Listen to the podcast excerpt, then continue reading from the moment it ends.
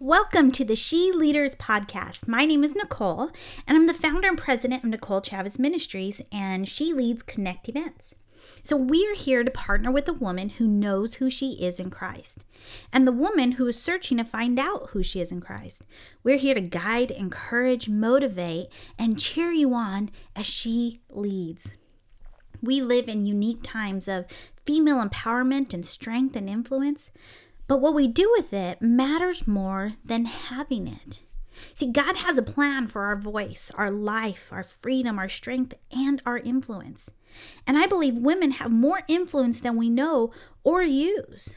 We can change the world. We can change the world around us, and we can do it by bringing sin or the Savior into it. This podcast is for she leaders. You are the ladies who already know who you are in Christ, and you have stepped into a leadership role. You are changing the world around you and the world as a whole with your obedience to God. But together, we will be focusing on spiritual growth, leadership growth, and personal growth. But first, I would like to start with telling you a little bit about myself and how I came to this point in my life. My parents accepted Christ when I was three years old. My mom and dad started a church in our living room, and, and that is when I earned my first title with the word pastor in it. I was a pastor's kid with all the pressures and stresses of one, and I hated it. I remember telling my mom, You guys were called, not me. Please leave me out of this. So, fast forward to the day my husband asked me to marry him. With all the love in his voice and in his eyes, he said, Will you marry me? And I said, Yes, as long as you promise to never work for a church. He wholeheartedly agreed. So I married him. I was adamant that I would never put my family in the position to be watched, judged, talked about, or even loved by a church. See, I thought it was my job to protect my family, even if it meant protecting them from God and His calling on our lives. It's a scary thought now that I look back on it. So, some years later into our marriage, the pastor of the church we were attending asked James if he ever thought about working for a church. Now, I could hear the whole conversation because the pastor had called James and I can hear everything that was happening. I have to tell you, my heart was pounding as I listened to the pastor talk to James about the position, and I was terrified. This was my worst nightmare coming true. A year later, James accepted the job. But that whole year, God was working on my heart and softening it. But there was some hardened spots that I, I didn't let him work on. I was trying to protect myself so I wouldn't let God touch those areas and make them soft. My thinking was if those protected spots are soft, they are vulnerable. And if they are vulnerable, I can get hurt. I told you my dad was a pastor, but not just any pastor. He was also a police officer and on the Chamber of Commerce. He was very busy and very influential. But that busyness turned into a distraction, and that distraction turned into an affair. And the affair turned into lots and lots of hurt and heartbreak for me. All this happened while I was a teenager, and, and that is when I decided I didn't want anything to do with working for a church, knowing the pastor, talking to the pastor, working with the pastor, or letting any church people into my life. That is how I categorized it all. God was nowhere in the mix. It had everything to do with people, the church, and my hurt. Now, over time, I've learned people are sinners, all saved by grace, loved and forgiven, just like I am that's not where I was then.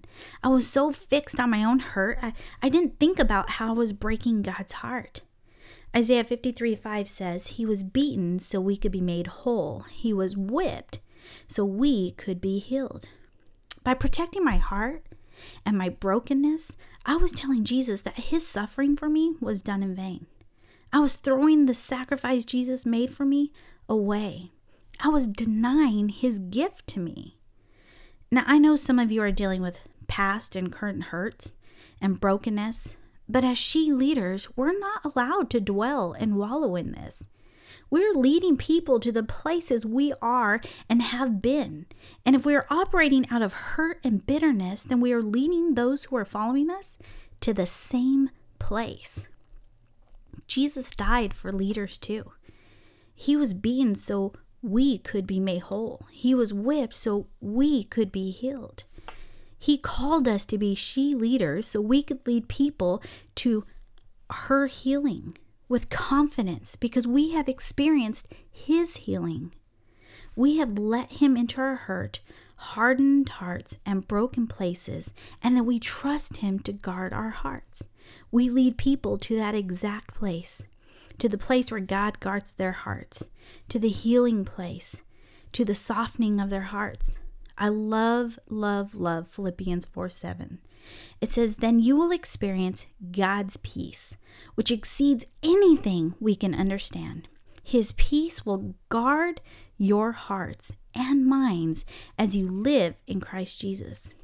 See, I let God into the hardened heart parts of my heart, and He healed it and restored it. And now I don't have to think about it because His peace guards my heart. Initially, I thought I had to guard my heart, even from God. But as I let Him in, I realized He restored it, healed it, and then He guards it. So over time, I've become less and less afraid and less and less protective of my family and my heart because the Savior of the world is protecting my heart. So, your challenge for the week, if you choose to accept it, is to let God into the parts of your heart that hurt. The hardened parts, the parts that you've protected from God because you're afraid that if He softens them, you'll become vulnerable. And if you're vulnerable, you can get hurt. We know that the peace of God guards our heart, that we don't need to guard it. We don't need to protect our hearts from God. We need God to protect our hearts. So this week, open up those spots to God. Let Him in and let them.